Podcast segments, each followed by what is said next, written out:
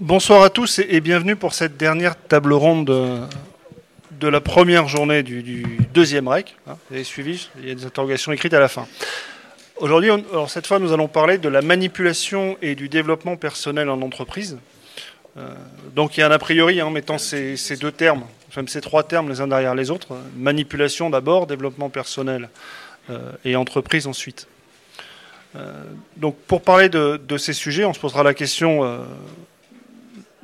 de ce qu'est la manipulation d'entreprise. Est-ce que vraiment il y a toujours de la manipulation d'entreprise? Est-ce que la manipulation euh, que l'on voit est finalement simplement de, l'incompétence?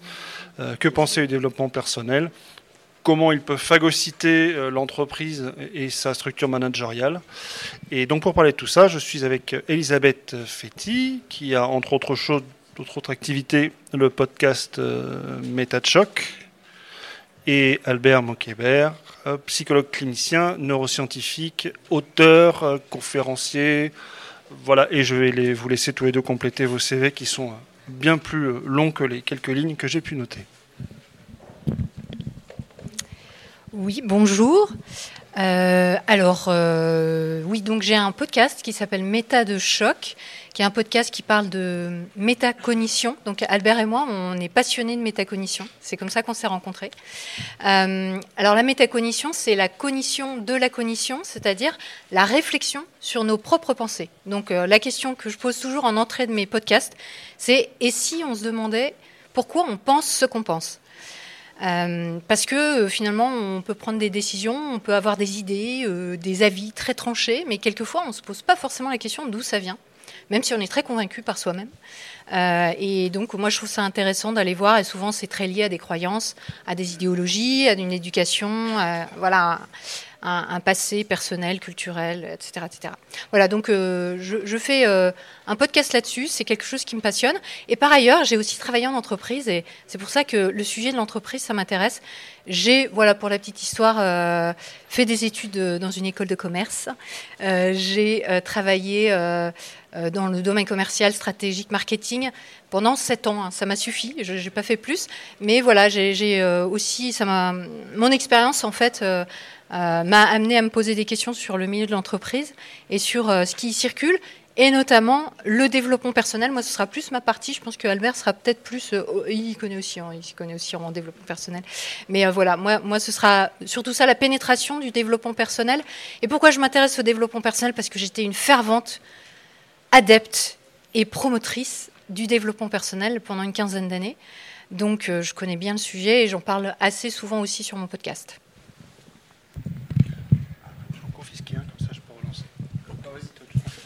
Bonjour euh, à tous, je m'appelle Albert Moukébert, je suis docteur en neurosciences et psychologue clinicien. Euh, je m'intéresse à comment est-ce qu'on acquiert de la connaissance, comment est-ce que je sais ce que je sais. J'ai un peu plusieurs boulots. Euh, je suis prof à la fac, donc à la fac, je travaille avec mes j'enseigne la psychologie clinique à l'université de Paris 8 aux étudiants de master. Du coup, j'ai donné pendant quelques années le cours de psychométrie, comment est-ce qu'on mesure la psychologie. Euh, et donc on aura l'opportunité de parler de tout ça parce qu'en entreprise, c'est souvent utilisé des tests pour mesurer la personnalité, les aptitudes, etc. Et donc je parlerai un peu plus de ça. Je suis encore clinicien, je reçois en, consultation. Et donc il y a cette notion de comment est-ce qu'on on apprend à se connaître et à se développer, mais pas dans le sens développement personnel tel que Elisabeth l'entend, mais plutôt dans une sorte de mieux pouvoir fonctionner quand il y a quelque chose qui nous dérange, ou en tout cas tendre vers qui on a envie euh, de comment on a envie d'être. Euh, j'ai développé aussi un track de neurosciences pour euh, l'éducation exécutive de HEC Polytechnique. Donc, c'est à des personnes qui bossent en entreprise. Et j'interviens pas mal en entreprise, soit en conférence, soit dans des projets qui peuvent être ce qu'on appelle de la recherche-action. Donc il y a des entreprises qui ont des problématiques, ils veulent essayer de les résoudre. Donc on fait comme des protocoles de recherche, mais en entreprise. Quand l'entreprise est d'accord pour faire ça, on a par exemple avec certaines entreprises évalué euh, l'impact d'une semaine de travail de 4 jours, etc. Je connais pas la vie d'entreprise en tant que salarié. J'ai bossé dans une entreprise très très très longtemps, quand j'avais genre 17 ans et que j'habitais pas encore en France, en informatique. Et avec des potes, donc ça compte pas vraiment. Mais euh, je m'y connais un peu mieux sur la psychologie humaine, comment la mesurer, qu'est-ce qui peut prédire la productivité, le recrutement, le groupe d'humains. Je fais ma thèse sur la sur la l'anxiété sociale, donc la cognition sociale, comment est-ce qu'on fonctionne en groupe, comment est-ce que le jugement des autres nous influence, etc. Et ce sera plus cet aspect-là, euh, de fait que je bosse avec les entreprises et avec les humains, et la rencontre des deux qui nous intéressera. Donc une question qui m'était suggérée par, par Elisabeth, mais qui est importante. Avez-vous des liens d'intérêt l'un et l'autre avec euh, des entreprises particulières ou euh, le monde merveilleux du développement personnel? Est-ce que vous vendez des formations en MBTI euh? Moi, je n'ai pas à ma connaissance des liens d'intérêt sur ce sujet. Elisabeth, je pense qu'elle aurait beaucoup de mal à en avoir. Ouais, non, moi non plus. bon, c'est bien, il fallait le dire, je le pense. Euh, alors j'aimerais tous les deux qu'on commence euh, par définir les termes qu'on va utiliser et, les notions qu'on va manipuler, si ça, vous va bien, histoire qu'on sache exactement de quoi on parle. Euh, donc en, particulier les notions de manipulation, qu'est-ce qu'on met derrière développement personnel. éventuellement, je ne sais pas si vous comptez l'utiliser ou pas, mais j'ai entendu parler dans la préparation d'internalité allégeante de locus de contrôle. alors, si vous comptez pas l'utiliser, voilà. Voilà. Alors, euh, on va essayer de définir. Euh, je dirais la manipulation, c'est essayer de euh, influencer le comportement d'une personne intentionnellement et selon quelle définition on prend, soit de manière à lui nuire, Soit on peut manipuler pour quelqu'un pour son propre bien. Par exemple, à Chiasma, le collectif que, que j'ai co-fondé sur le raisonnement critique, on a, on organisé des débats. On a fait parfois, on a fait une fois un débat avec la motion, il est éthique et acceptable de manipuler quelqu'un pour son propre bien. Donc, on peut manipuler pour le bien d'une personne, on peut manipuler le bien pour, on peut manipuler quelqu'un pour notre propre bien à ses propres dépens. Mais en tout cas, c'est influencer les comportements, les cognitions, les affects d'une personne, euh, souvent à son insu et de manière intentionnelle. Euh, je laisse euh, Isabelle faire le développement personnel. Et sur la manipulation, ce qu'on peut rajouter, c'est effectivement que c'est plutôt à son insu, euh, donc c'est contre sa volonté. Et c'est ça la différence qu'on peut établir entre manipulation et influence. L'influence étant quelque chose qui, en principe, est fait avec l'accord de la personne. C'est-à-dire qu'on peut, si on lui dit, euh, est-ce que tu es d'accord pour qu'on ait cette conversation, toi et moi, sur cette chose-là, sur laquelle on n'est pas forcément d'accord, euh, est-ce que tu as envie que je te donne mes arguments, par exemple? On peut être dans une démarche d'influence et essayer de la convaincre, par exemple, ou donner des éléments qui peuvent la faire évoluer. Mais c'est avec son accord. Et si elle dit non, ça m'intéresse pas parce qu'aujourd'hui, j'ai pas envie de remettre en cause ma croyance sur l'homéopathie. J'ai envie de passer une bonne soirée ce soir, j'ai pas envie de parler de ça. Bon, bah, on s'arrête là. Par contre, si on est dans une démarche de manipulation, on va plutôt euh, faire tiens tu sais euh, l'autre jour j'ai discuté avec ma voisine et puis euh, elle m'a parlé de l'homéopathie et voilà et blablabla et on déballe un truc on déballe un argumentaire qui dont on pense qu'il va pouvoir influencer la personne à son insu. Donc là c'est la manipulation. Et évidemment du coup l'influence va être plus éthique on va dire et la manipulation un peu moins quelles que soient les intentions qu'elles soient positives ou négatives parce que on décide pour l'autre en fait alors, le développement personnel, euh, c'est très important de le définir parce que c'est très large et, beaucoup de gens l'emploient sans forcément euh, savoir ce que c'est. Alors, le développement personnel, euh, il faut savoir que c'est issu d'un mouvement de pensée qui s'appelle le New Age, qui est donc un mouvement spirituel alors, euh, on connaît le New Age parce que, évidemment, on en a entendu parler par les hippies des années 70, mais le New Age est un mouvement euh, qui est né aux États-Unis à la fin du 19e siècle, donc il y a bien longtemps, il y a 150 euh, ans. et ce mouvement, en fait, est un mouvement spirituel qu'on connaît aujourd'hui souvent sous les, des expressions comme la pensée positive, la loi de l'attraction, l'univers est amour. Euh, l'amour inconditionnel, des choses comme ça. Ça, c'est des, termes en fait qui sont issus euh, du, mouvement New Age, de la spiritualité New Age. Et la spiritualité New Age a évolué à partir de la fin du 19e siècle et dont les hippies sont une étape, jusqu'à justement dans les années 70, voir émerger euh, le mouvement du potentiel humain, qui est un mouvement disons, qui se rattache un peu à la, psychologie, qui peut se rattacher à la psychologie dans certains aspects, euh, et qui, euh, par des, des, regroupements de personnes, d'intellectuels de l'époque, euh, s'est dit, bah, nous, on voudrait proposer aux gens, en fait, d'aller vers plus de bien-être. Et pourquoi on peut déterminer que c'est un moment charnière, parce qu'évidemment, on pourrait très bien dire, bah, ça existait déjà au début du XXe, il y avait déjà des gens qui proposaient des choses. Euh, du coaching ou du voilà. Euh, la particularité, c'est que dans les années 70, ça a vraiment été un mouvement de masse qui a commencé à commercialiser le bien-être, c'est-à-dire à proposer des tarifs, des, des, des, voilà, pour pour euh, être une meilleure version de soi-même.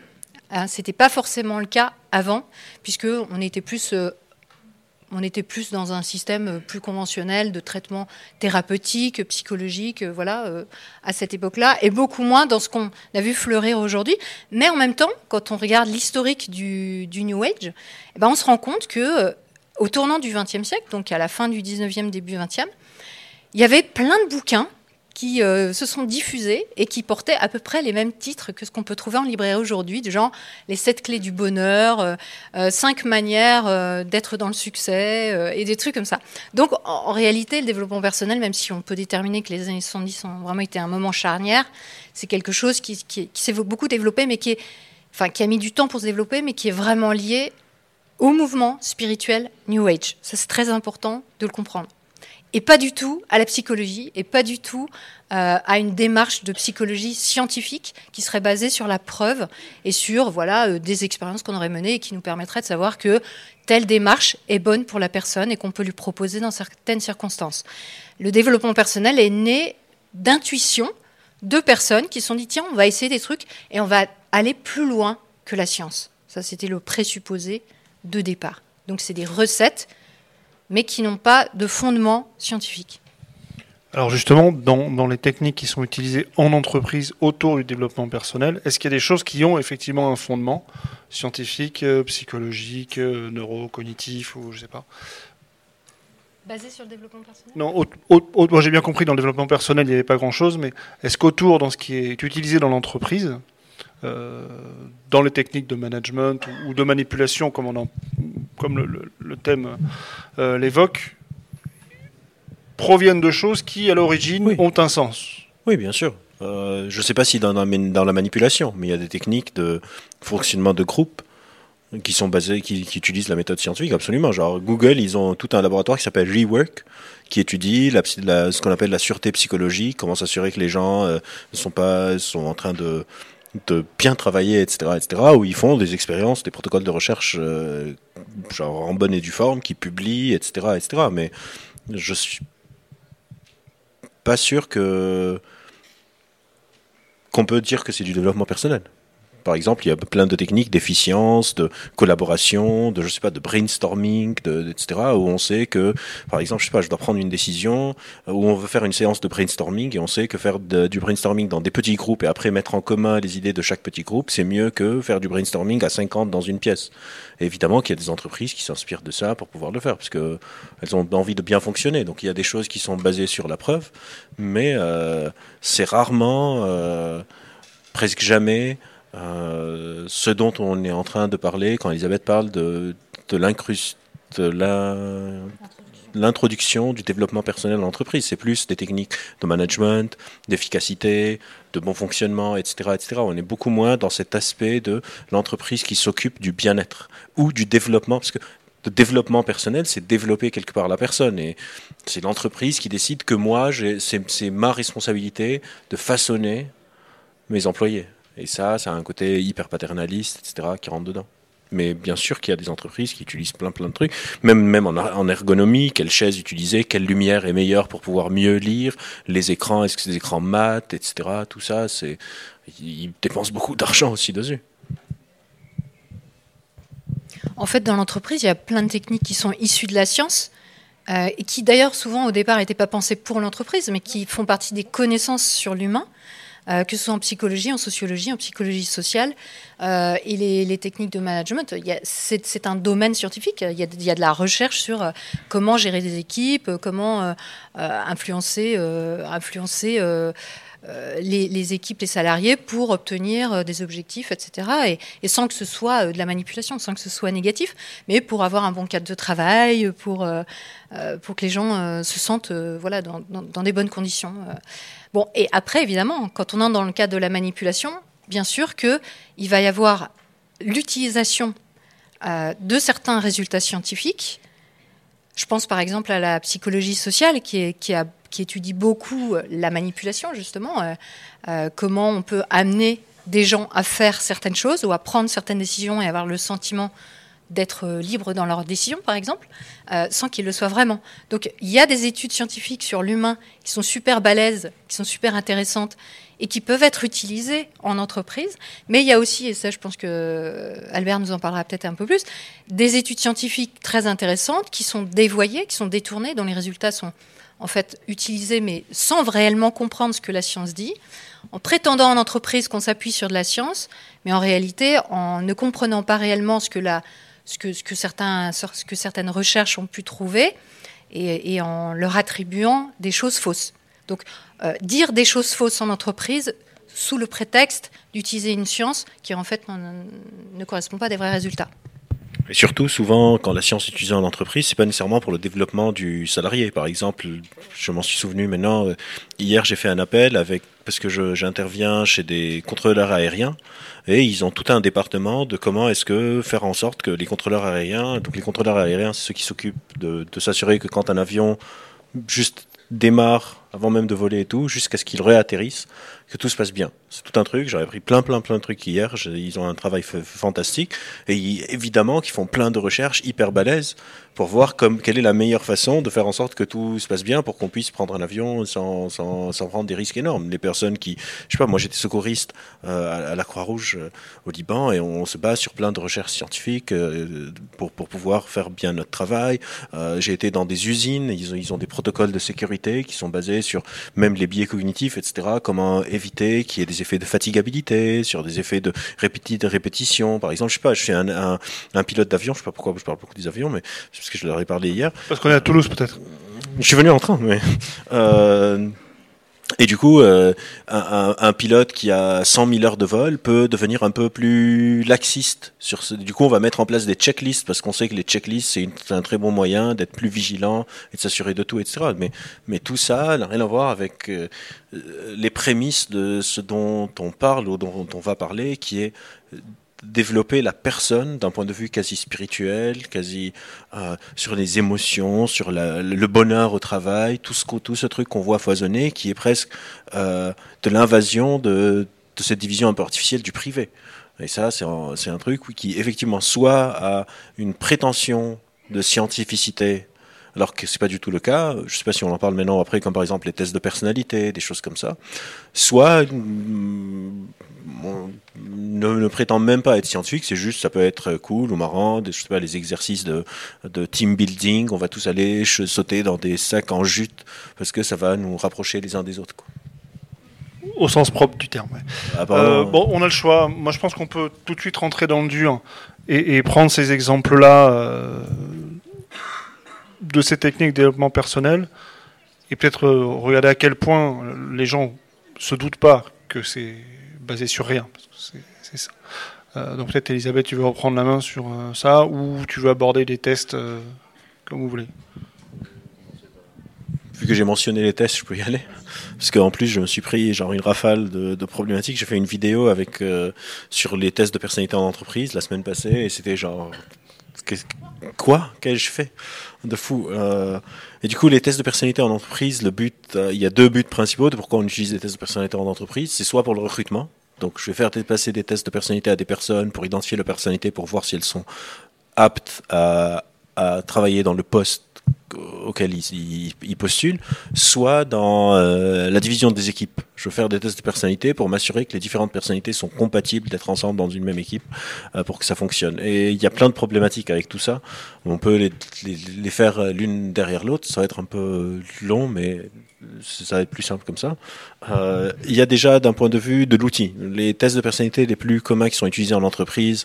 Euh, le test le plus connu s'appelle le MBTI, le Myers-Briggs euh, Temperament Inventory, je sais plus comment c'est quoi le T et le I.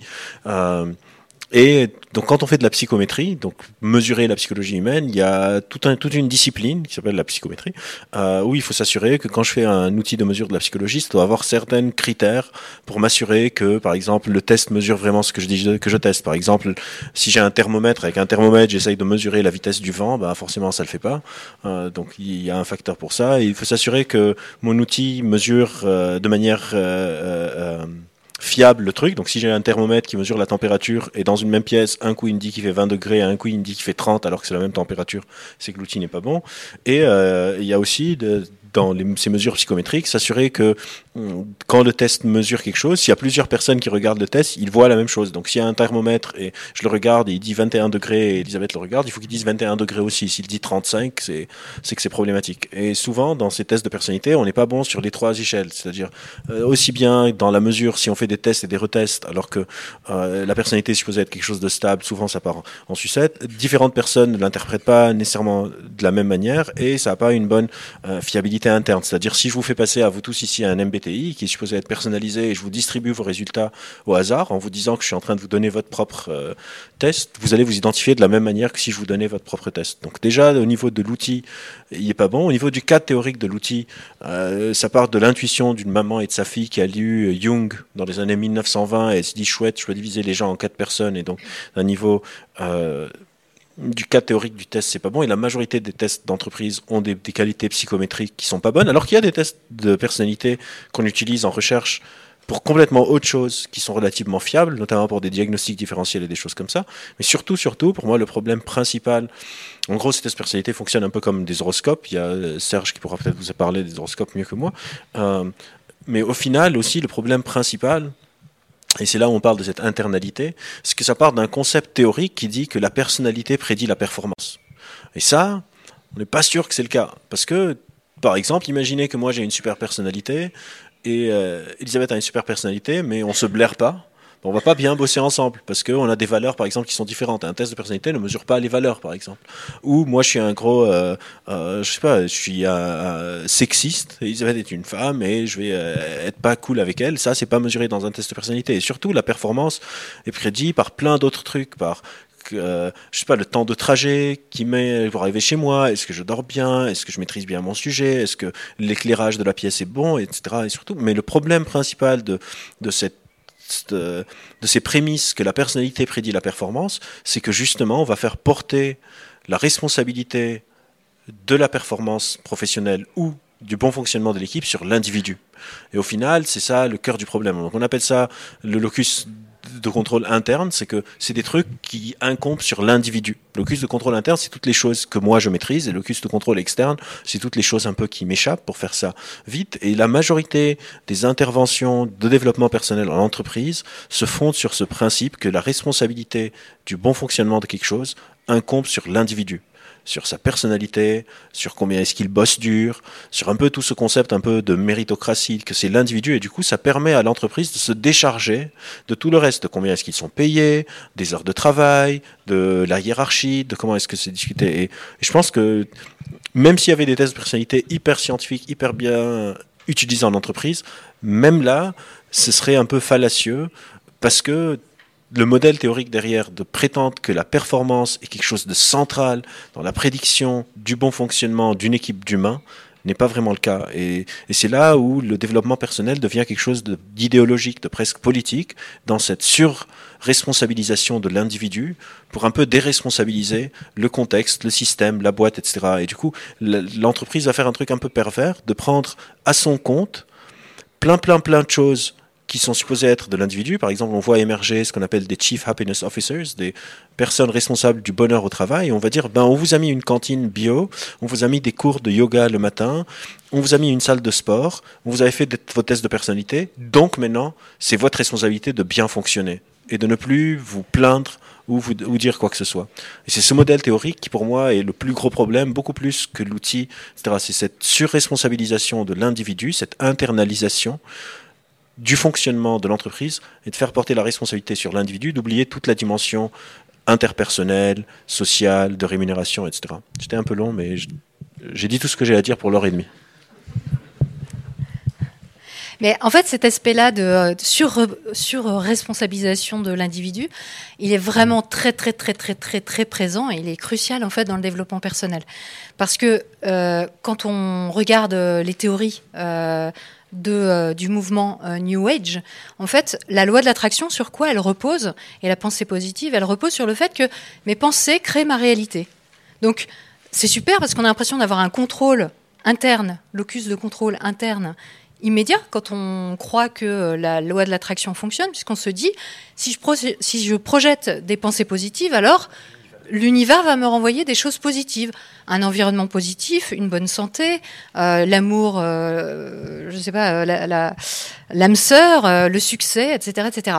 Donc je vais faire des affirmations pour projeter ces pensées positives qui, dans le mouvement New Age, la spiritualité contemporaine, sont expliquées comme soi-disant que euh, la, physique quantique euh, prouverait ça, c'est que oui, on envoie des ondes en fait dans l'univers et l'univers nous renvoie ça en miroir. Bon, alors ça, il faut bien être clair que la science, que ce soit la physique quantique, les neurosciences ou l'épigénétique, qui sont très souvent citées dans le milieu du développement personnel et dans la spiritualité contemporaine, n'ont jamais rien prouvé de tout ça. Il faut bien être très clair. Et ici, nous avons un neuroscientifique qui peut le confirmer.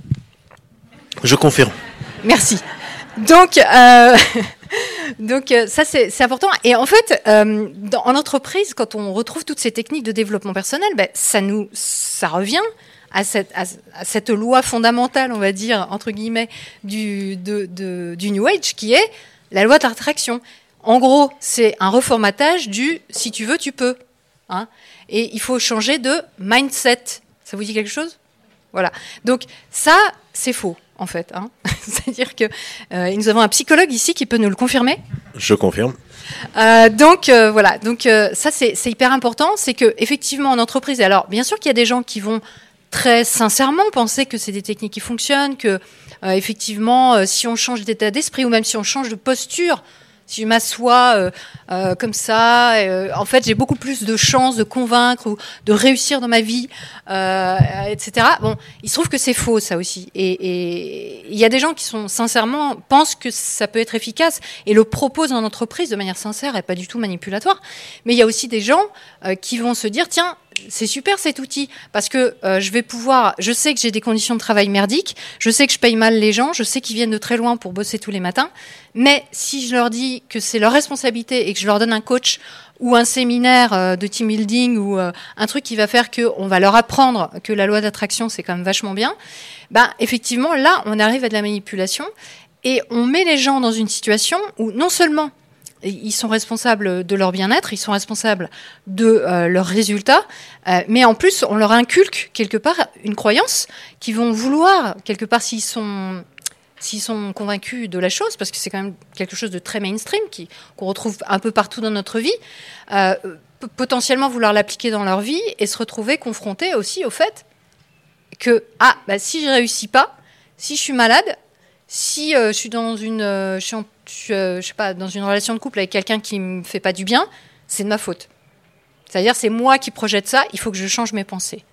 Bon, alors donc là, on voit que ça commence à, pouvoir devenir très problématique dans le monde du travail comme du coup dans le monde aussi euh, personnel, parce que euh, bah, c'est bien beau de se dire qu'on a le contrôle sur les choses, mais si on met tout sur un locus de contrôle interne, qu'on considère qu'on est responsable de tout, bah, ça crée énormément d'anxiété potentiellement, d'angoisse, et, surtout, on va pas, euh, et c'est ça, je pense, le, gros problème en entreprise, c'est qu'on va pas se concentrer sur les choses qui, sur lesquelles on a du pouvoir, euh, sur lesquelles on va pouvoir améliorer les conditions pour avoir euh, une meilleure rentabilité, si c'est ça qu'on cherche, et en général c'est ce qu'on cherche en entreprise, parce qu'on va se détourner des vraies causes. Quelquefois, la cause n'est pas interne. Elle est, comme on le disait tout à l'heure, en, réalité, le bien-être en entreprise, il repose d'abord et avant tout sur les conditions de travail. Ça, ça a été étudié scientifiquement. Ça vient pas d'abord et avant tout de la personne. Ça vient d'abord et avant tout de, ses conditions de travail. C'est pour ça qu'on met des baby-foot maintenant. Alors voilà, les baby-foot, là, je vais laisser parler l'expert. Je suis un expert de baby-foot. Je ne sais pas s'il y en a un ici, on pourrait faire des parties. Ah ben, on pourra faire des parties. Je suis que je suis preneur. Euh, en fait, pour revenir à cette question de mindset, etc., ça ne veut pas dire que la manière dont on appréhende le monde n'est pas importante. C'est la question, c'est est-ce que c'est la responsabilité de l'entreprise de s'en occuper? Parce que par exemple, quand je fais une thérapie, je travaille un peu sur le mindset de la personne, parce que la personne vient me demander est-ce qu'on peut changer mon mindset ensemble? Et même quand on fait de la thérapie, en gros, pour faire simple, quand on fait de la thérapie, on fait deux choses.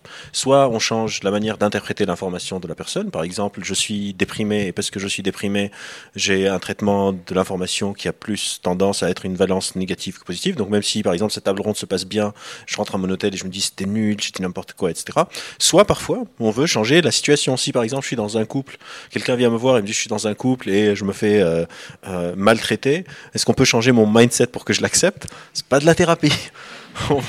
la thérapie, parfois, c'est de changer le réel, de dire à la personne, on va travailler ensemble pour que vous partiez, parce que vous n'êtes pas obligé de subir ça. Et donc, on a ces deux axes. Le problème avec ces interventions dans l'entreprise, c'est, que souvent, elles font comme si cette deuxième partie n'existe pas. La seule partie qui existe, c'est de changer le traitement de l'information. Si vous êtes fatigué, bah, c'est parce que vous n'êtes pas en train de bien faire le geste et on va changer le geste pour que vous le fassiez mieux, etc. Et donc, c'est tout le temps cette surresponsabilisation euh, de, de, de, l'individu et surtout, on va s'immiscer dans ces, ces, ces processus et du coup revenir à, cette, à ce truc. Mais c'est important aussi, ce que disait Elisabeth, qu'une grande partie des personnes qui appliquent ça ignorent l'origine New Age et tout l'historique que vous avez la chance d'entendre parce qu'Elisabeth est là. Parce que moi, par exemple, j'ai rencontré plein de personnes qui font passer des, des MBTI et elles sont hyper convaincues que c'est hyper utile. Et il y a plusieurs leviers qui sont mis en place. Parce que, évidemment, il y a certaines personnes qui savent que c'est du bullshit. Hein. Pas tous sont euh, innocents et naïfs. Et souvent, ceux qui savent que c'est bullshit, c'est souvent les organismes qui font ces tests. Genre, je me souviens plus de c'est combien le chiffre d'affaires du centre MBTI à New York, mais c'est dans les millions d'euros. Et ce qui se passe, c'est que il y a plusieurs trucs qui rentrent en jeu dans ces mécanismes de coaching un peu pervers. C'est que souvent, vous allez voir, vous allez embaucher un coach, par exemple, et à un moment, de manière quasi inévitable, elle va essayer de vous dire, en fait, vous ferez un bon coach pourquoi est-ce que vous ne deviendrez pas coach? Parce que ça devient une sorte de...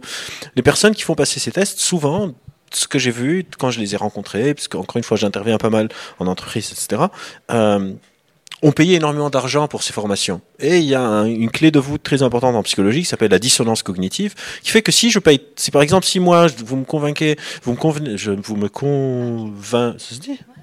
Putain, ça fait très contre-intuitif.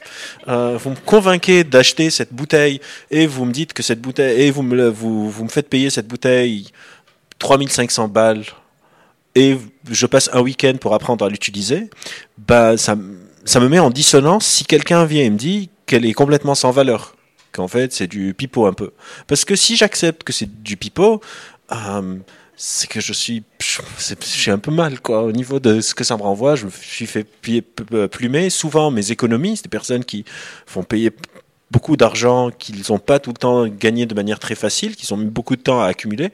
Et donc, il y a une sorte de motivation qui est créée pour défendre ce truc, parce que on, s'est investi dedans. On s'est investi soit avec l'argent, soit avec du temps, soit par la réputation, en disant c'est génial, c'est super, etc. Et ces mécanismes-là, eux, sont dans la manipulation. Les gens qui créent ces tests, c'est pas par hasard. Je, pour être, je vais un peu me moto-congratuler. Euh, J'étais humble sur l'autre table ronde. J'ai décidé que là, je ne suis pas obligé de l'autre. Euh, bah, j'ai fait 12 ans, j'ai à bac plus 12.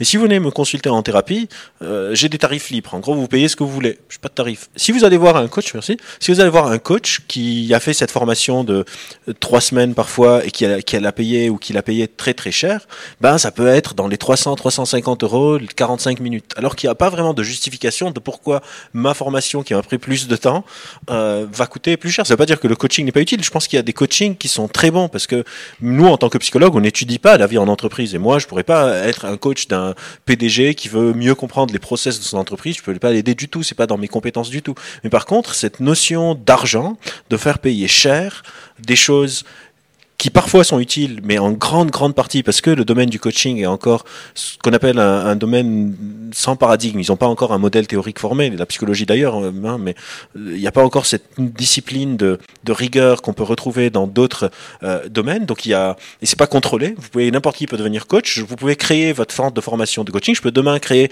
le coaching euh, Fétit Moukébert et on crée des certificats et vous, je peux vous embaucher, vous donner un certificat et vous êtes coach certifié Fétit Moukébert. C'est pas du tout encadré par la loi. Du coup, euh, c'est très difficile de s'y retrouver, de qu'est-ce qui marche, qu'est-ce qui marche pas. Et les gens qui designent ces trucs, de faire payer euh, des sommes d'argent qui peuvent vraiment être parfois astronomiques, savent très bien que quand quelqu'un paye très cher, cette personne aura beaucoup de mal après à en ressortir. Euh, j'ai vu, par exemple, je sais pas, on peut, on peut citer, non? J'ai vu, par exemple, il y a, y a un mec qui a créé un truc qui s'appelle l'Institut des neurosciences appliquées.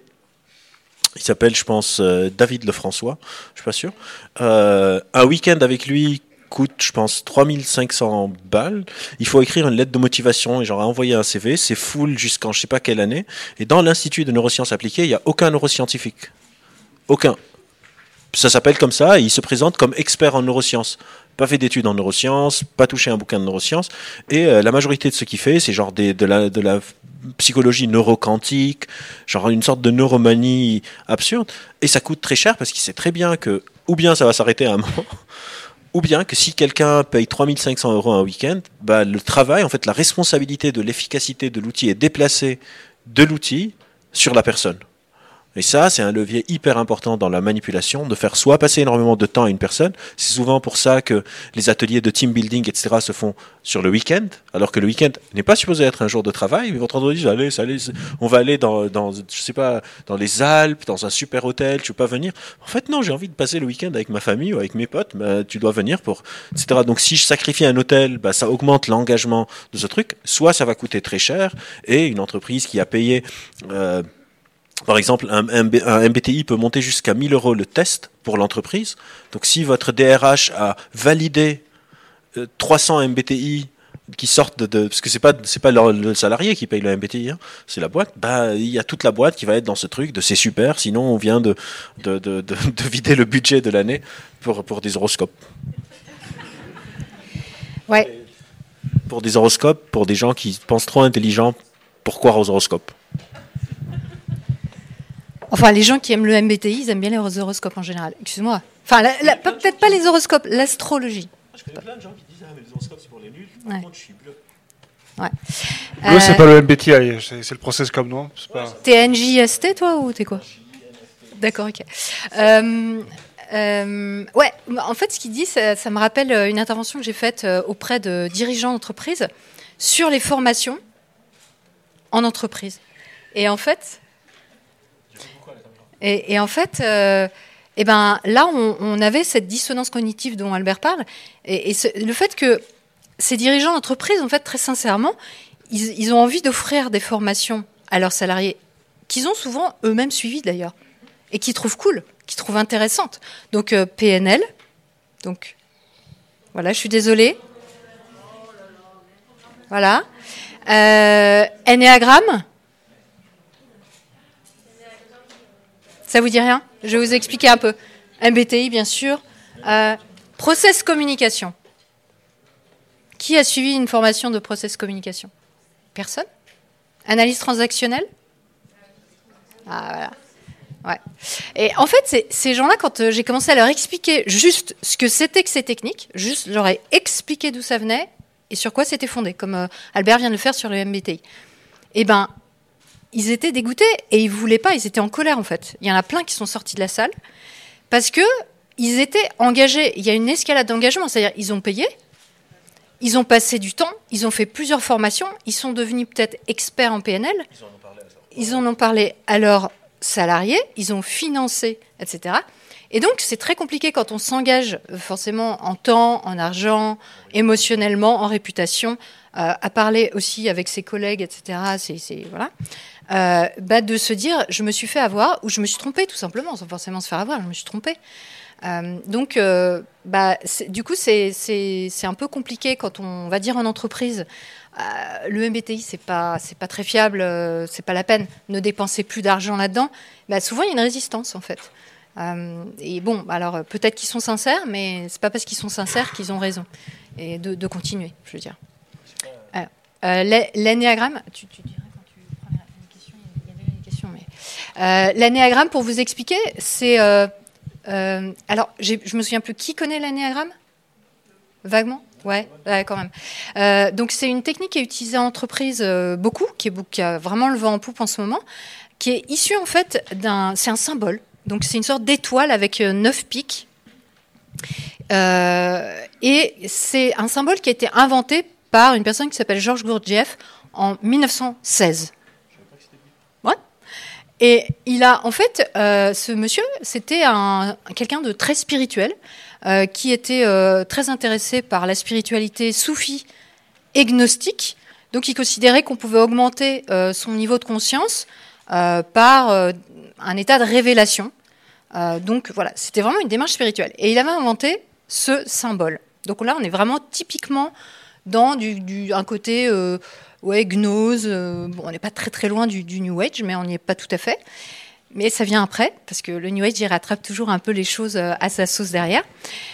et dans les années 50, il a un de ses disciples. Alors, il avait enseigné principalement l'anéagramme à euh, des gens issus de la théosophie, de la société théosophique.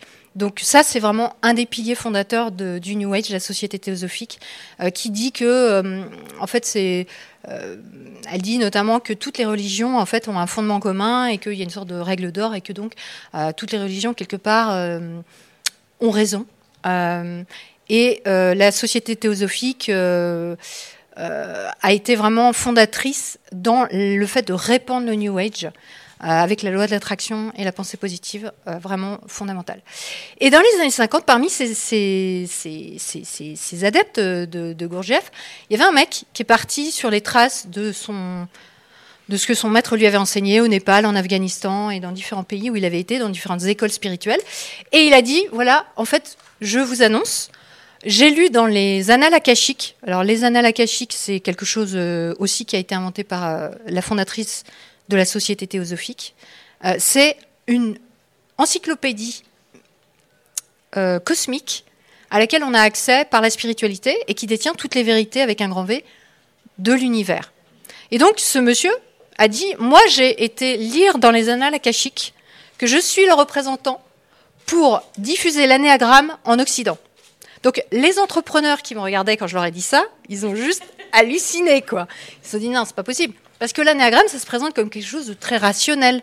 C'est des chiffres, c'est euh, des catégories motivationnelles, euh, neuf motivations que les gens ont, etc. Euh, les freins. donc c'est très adapté à, l'entreprise tel que c'est présenté aujourd'hui.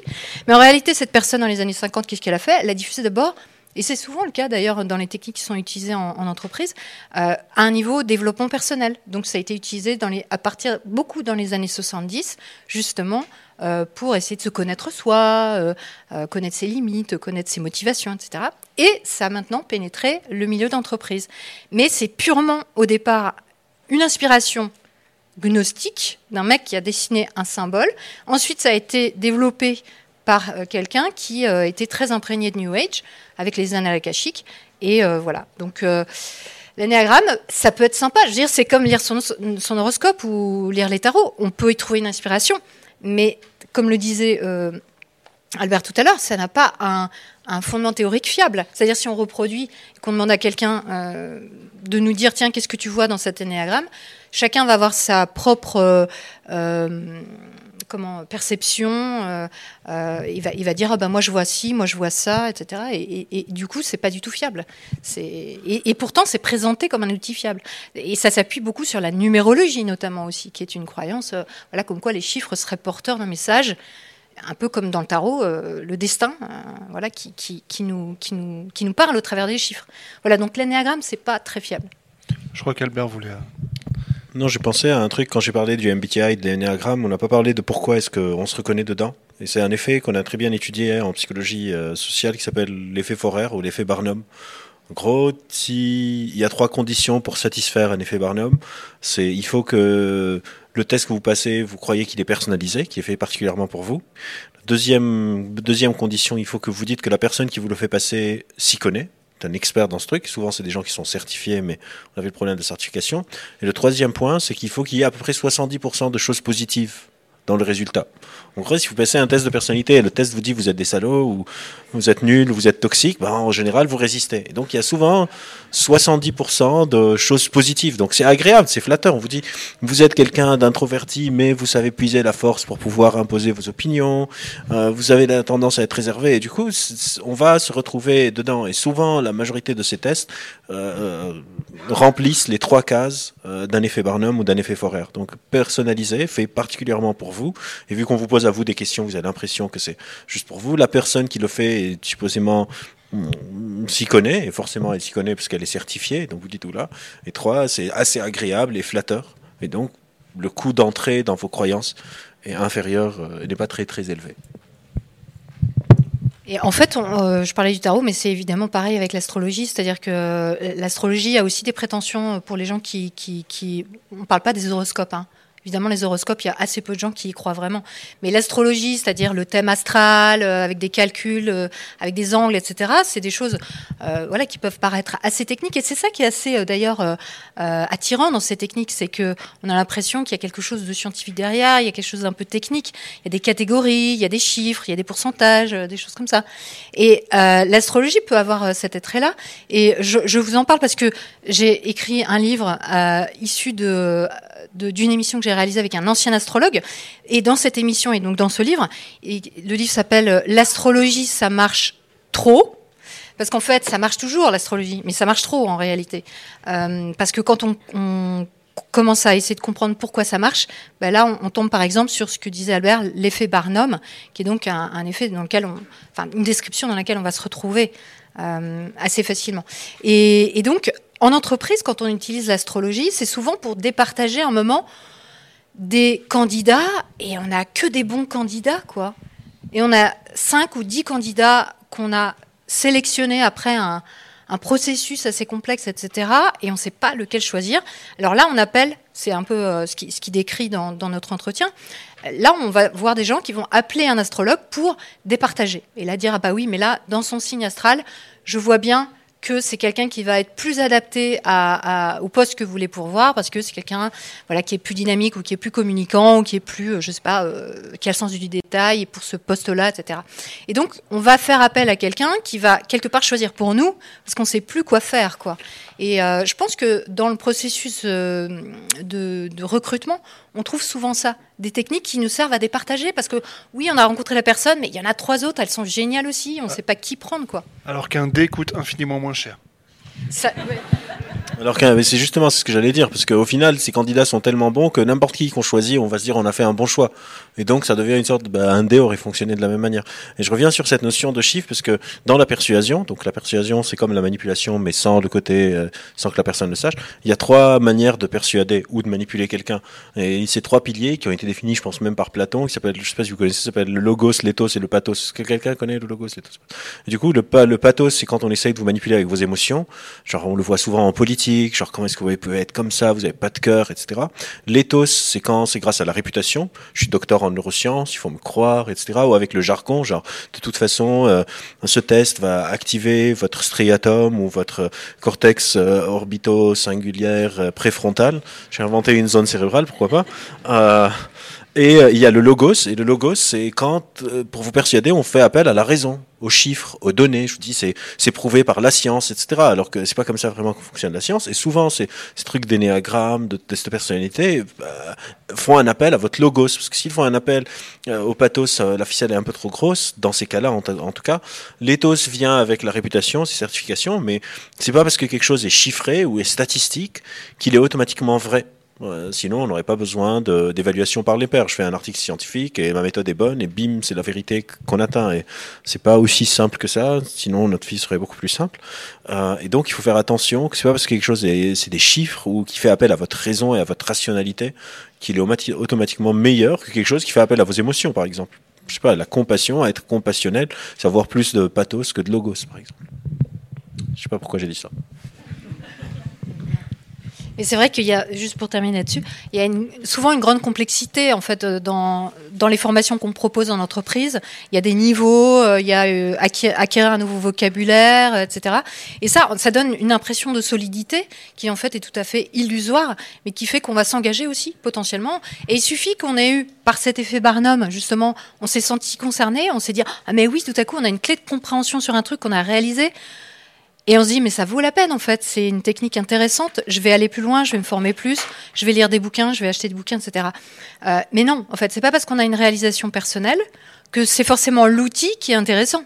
L'outil peut être euh, vraiment fondé sur euh, rien, sur quelque chose de totalement illusoire, mais tout à coup, on va avoir une réalisation. Et puis, il y a aussi le cadre de la formation. Ça, il faut pas l'oublier, c'est que on est dans un cadre où on est avec d'autres personnes, euh, il va se créer quelque chose, et souvent, malheureusement, j'aurais tendance à dire, et je pense que tu seras assez d'accord, euh, dans le développement personnel, dans le développement personnel en entreprise, on vous fait, enfin, on obtient de vous euh, des postures qui sont très personnelles. On va vous faire parler de votre vie, de vos problèmes, de votre, votre, état psychologique, etc.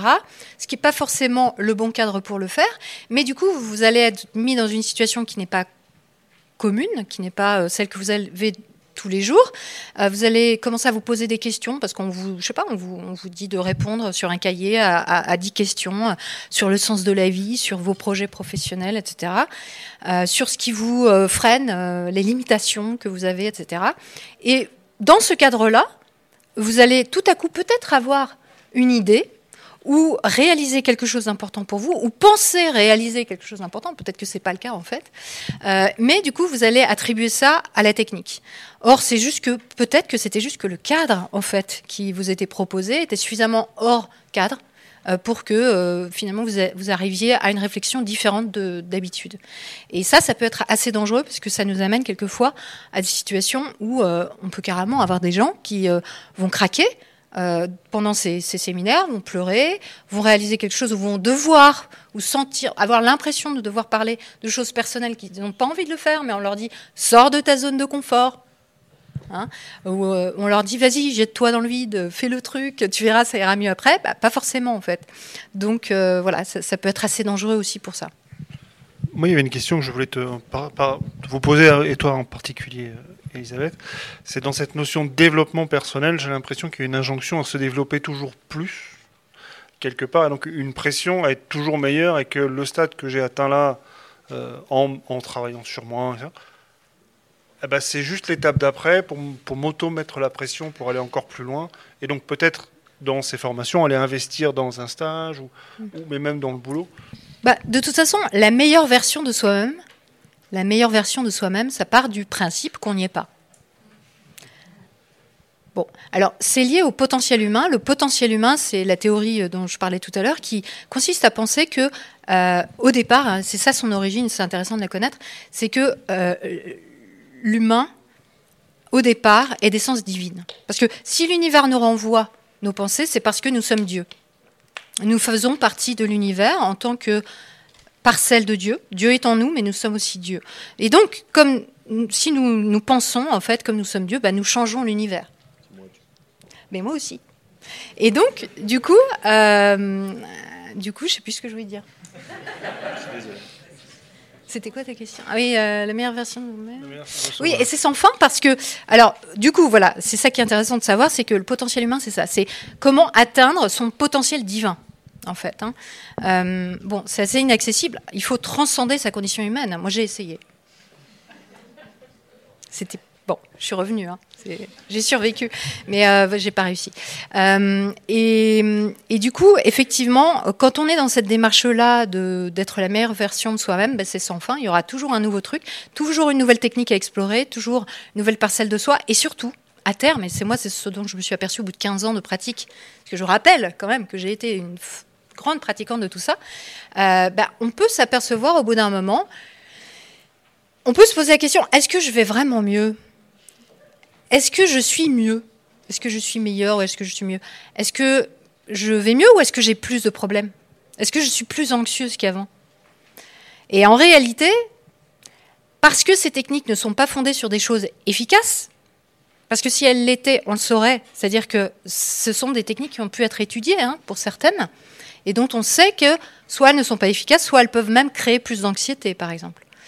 Euh, eh ben, si quelque chose sur lequel on s'appuie, et, moi, par exemple, c'était vraiment central dans ma vie, moi je croyais à la loi d'attraction, je croyais que j'étais Dieu, je croyais à la pensée positive, je faisais euh, des phrases affirmatives, je faisais, euh, j'étais thérapeute, euh, etc., etc. Donc j'ai été très loin, et, pourtant, au bout d'un moment, je me suis rendu compte que mes croyances se confrontaient au réel dans une friction assez importante. C'est-à-dire que c'est pas parce que je projetais un truc qu'il allait se produire par exemple. Et puis au bout d'un certain nombre d'années, parce qu'on peut se dire oui, mais ça arrivera peut-être à un moment donné, même pas peut-être, ça, va arriver, je suis confiante, je suis dans la gratitude, les choses vont se, vont se présenter puisque je les, je, les projette. Euh, et donc euh, voilà, c'est sans fin effectivement. Alors, même si en entreprise, on n'a pas forcément cette euh, dimension spirituelle qu'on ne connaît pas forcément et dont on a. Voilà, il y, a des gens qui proposent ces formations qui ne sont pas dans une spiritualité et qui ne connaissent pas les, racines spirituelles. Même sans ça, en réalité. Euh, effectivement, c'est sans forme parce qu'il n'y a pas d'objectif clair, il n'y a pas de méthode claire pour atteindre des objectifs clairs. Donc, euh, bah, on peut y aller très très longtemps et on peut lire beaucoup de livres de développement personnel, faire beaucoup de formations et euh, ne pas être satisfait parce que c'est soi-même en fait souvent même chez les salariés qui en redemandent. Euh, mais euh, parce qu'ils ont toujours l'impression que le pas d'après ils auront un truc en plus quoi. Et comme il y a une sorte d'exaltation qui peut se produire pendant les stages parce qu'on vit des choses hors normes on en sort boosté à fond et en fait on en redemande mais pourquoi on en redemande? Parce que ça, redescend, ça retombe après. on peut avoir d'ailleurs des petits moments de déprime après un stage comme ça.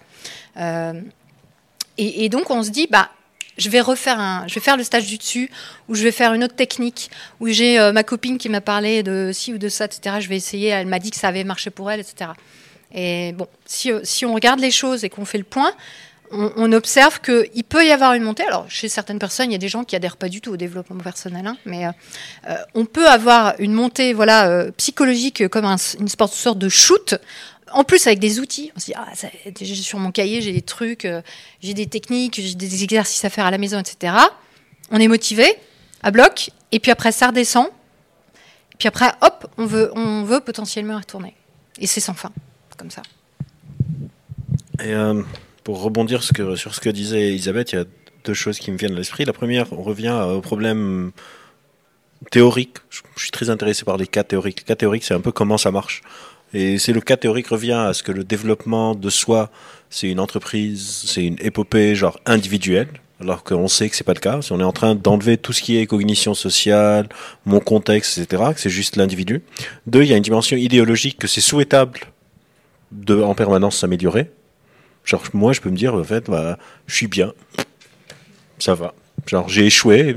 Il y a, y a une, une, BD que j'aime beaucoup qui dit, genre, une personne dit à l'autre, euh, j'ai échoué, et l'autre lui dit, bah, c'est pas grave, il y aura la prochaine fois. Il lui dit, non, ça va.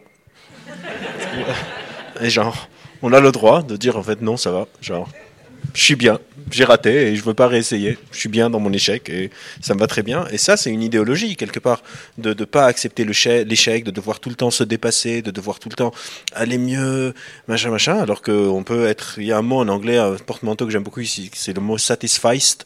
C'est une contraction du mot satisfied et suffice, c'est satisfait et suffit genre dans une suffisance et ça c'est interdit dans le développement personnel il y a tout le temps une étape d'après qui va, qui va rentrer en jeu. Ça, c'est la première chose. Et, et deux, c'est l'entreprise qui s'en occupe. Moi, j'ai encore, je suis encore bloqué sur ce truc de limite si moi j'ai envie de me développer personnellement, pourquoi est-ce que c'est le, le, le, boulot de mon patron? Genre là, il y a des entreprises qui, la dernière fois, j'étais contacté par une entreprise qui propose des services de psychologue à leurs salariés. Ils me demandaient si je voulais faire partie de leur annuaire et je dis genre non. Ils ont dit pourquoi? J'ai dit parce que ça ne vous regarde pas de vous occuper de genre vous voulez que vos salariés s'ils ont un besoin parce que tout ça part souvent d'une motivation positive. Ils disaient bah, les, psychologues ça coûte cher etc et du coup on a des, salariés qui ont fait des burn-out, d'autres qui ont des problèmes de couple. C'est pas juste des problématiques juste liées à l'entreprise. Les personnes étaient vraiment de très bonne foi et les deux personnes avec qui j'ai parlé étaient vraiment dans une, réelle souciance de de, la, de, de, de l'état psychologique de leurs employés, que ce soit pour des problèmes personnels etc etc. Et je leur ai expliqué, bah, j'ai une autre solution pour vous. Dis quoi? J'ai dit, payez-leur plus. Et après, eux, ils peuvent se, permettre de payer leur psy. Ce sera beaucoup mieux que de vous vouloir machin. Merci. Parce que, encore une fois, c'est une dimension très idéologique de se dire, en fait, c'est à la charge de l'entreprise de s'occuper de ces choses. Et c'est une dimension très un peu américaine, un peu capitaliste, de, de, vouloir tout le temps être dans cette hyper productivité. Comment est-ce que je vais être le plus efficient possible? Alors que il y a plein de philosophes qui ont écrit sur cette suffisance, sur ce, ce j'ai pas besoin de d'être au top de ma forme en fait. Genre, moi par exemple, j'ai un tempérament assez flemmard. Peut-être que je peux être, peut-être que je peux écrire plus de bouquins, peut-être que je peux faire des trucs mieux, mais non. Bon. Vous avez entendu le CV du gars quand même, hein Il est flemmard. Il serait pas flemmard, c'est Aberkan.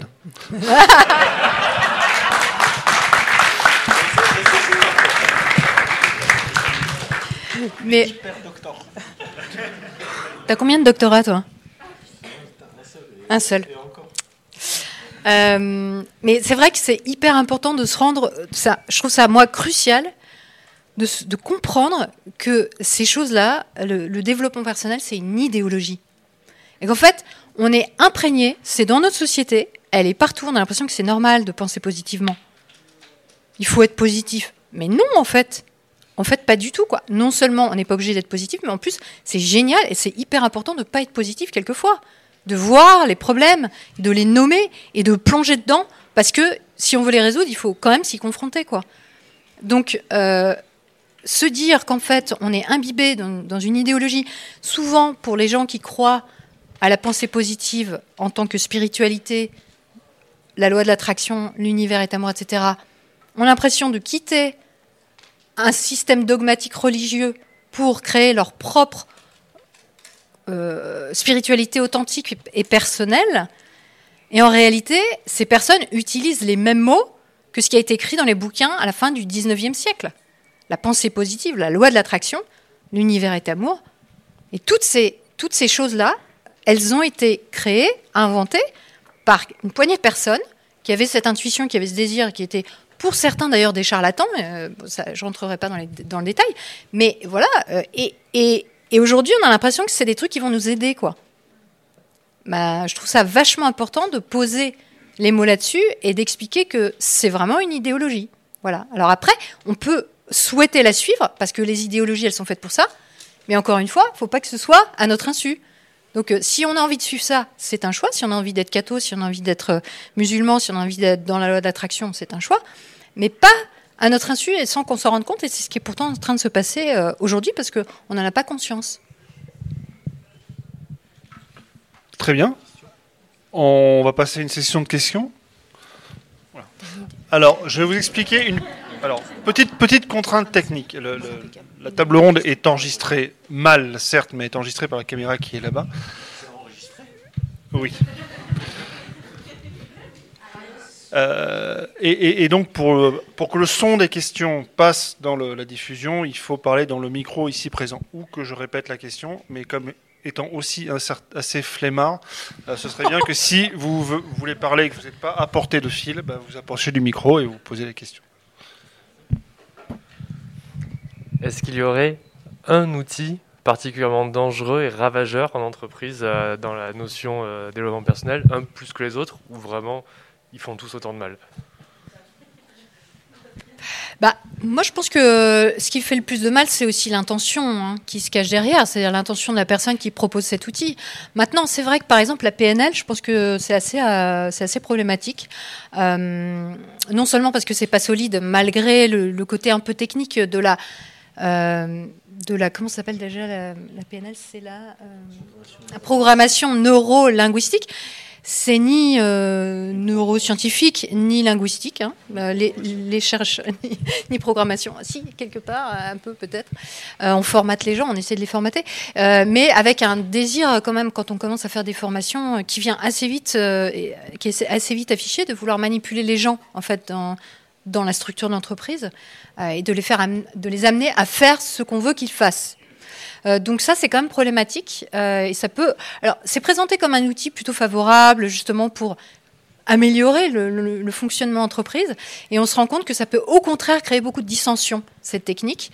Euh, Après, moi, ce qui me semble vraiment dangereux euh, en entreprise, c'est quand on fait passer euh, des techniques comme sûres, comme fondées scientifiquement, sur les neurosciences, sur la physique quantique, sur l'épigénétique, que c'est pas le cas, et que ça inculque aux gens bah, une idéologie, encore une fois, voire une spiritualité, parce qu'on a de plus en plus de formations en entreprise qui se présentent clairement comme spirituelles. Hein, euh, euh, donc euh, voilà, et, et, moi là où je trouve, je trouve ça dangereux, c'est quelque part, ça fait croire que c'est un passage obligé ou que c'est normal. Et comme il y a la pression de l'entreprise qui est derrière, bah, on sent, voilà, il faut y aller. Peut-être que les collègues nous en parlent aussi, que le patron tient franchement à ce qu'on le fasse. Donc, pour moi, il y a un côté un peu imposé parce que c'est le cas de l'entreprise, qui peut vraiment voilà, poser problème.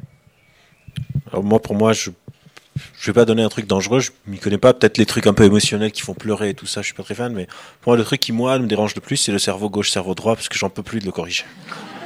Mais je pense pas que c'est particulièrement dangereux, mais j'en peux plus des gens, genre je suis plutôt cerveau gauche, créatif, je suis pas vraiment analytique, je suis plutôt cerveau droit. Et aussi les, les styles d'apprentissage, moi je suis plutôt visuel, moi je suis plutôt kinesthésique, moi je suis plus auditif, etc. Je pense pas que c'est dangereux, mais moi j'en peux plus, quoi, c'est tout. Oui, oui, c'est faux, évidemment que c'est faux. Si ça m'énerve, c'est parce que c'est faux. Oui, oui, c'est faux, et ça sursimplifie notre fonctionnement, et je trouve que c'est notre complexité qui nous rend intéressant un peu. Bonsoir et Bonsoir. merci. merci. Euh, au début de la conférence, vous parliez de cognition sociale et d'anxiété sociale. Oui. Et je me demandais s'il y avait des liens, des recherches, des réflexions entre cette euh, surresponsabilisation des individus dans le climat et au professionnel et ambiant et social et le développement, je ne sais pas si je peux réutiliser ce mot, euh, en tout cas euh, cette symptomatologie de, de, plus en plus de personnes qui parlent d'anxiété sociale. Alors, je fais ma thèse sur la phobie sociale, c'est un sujet que je connais bien, mais euh, en fait, la phobie sociale est évidemment exacerbée par. C'est souvent corrélé à une autre forme d'anxiété qui s'appelle l'anxiété de performance, de quand je suis en situation de performance et par le jugement de l'autre. Et évidemment que quand on crée une idéologie et un cadre qui met toute la responsabilité sur la personne, du coup elle est la seule responsable de si ça se passe bien, si ça se passe mal, etc., ça va exacerber de manière quasi mécanique euh, la peur du jugement et l'anxiété la, la, de performance. Je sais pas si je connais pas de papiers qui ont étudié ça, c'est quand même assez particulier euh, et assez spécifique. Mais comme ça, si j'intègre les différentes connaissances que j'ai sur le sujet, je dirais que oui, si une entreprise me dit en fait maintenant c'est tout est à ta charge et j'ai une anxiété sociale, c'est pas pas le meilleur cocktail de, de facteurs quoi. Moi, je peux parler de la pensée positive qui a été étudiée, les affirmations. Euh, elle a été étudiée par des, par des études, vraiment, euh, plusieurs études scientifiques qui ont été faites, et qui montrent qu'en fait, euh, le fait de faire une affirmation, donc par exemple, euh, je suis euh, anxieuse, et je vais faire une affirmation me, que mon thérapeute en pensée positive m'a prescrite. moi, Elisabeth, j'ai confiance en moi. Donc je vais écrire cette affirmation 20 fois par jour, tous les matins. Eh bien, les études montrent que ça accentuera mon anxiété, d'être confronté à cette phrase en laquelle, en réalité, je ne crois pas.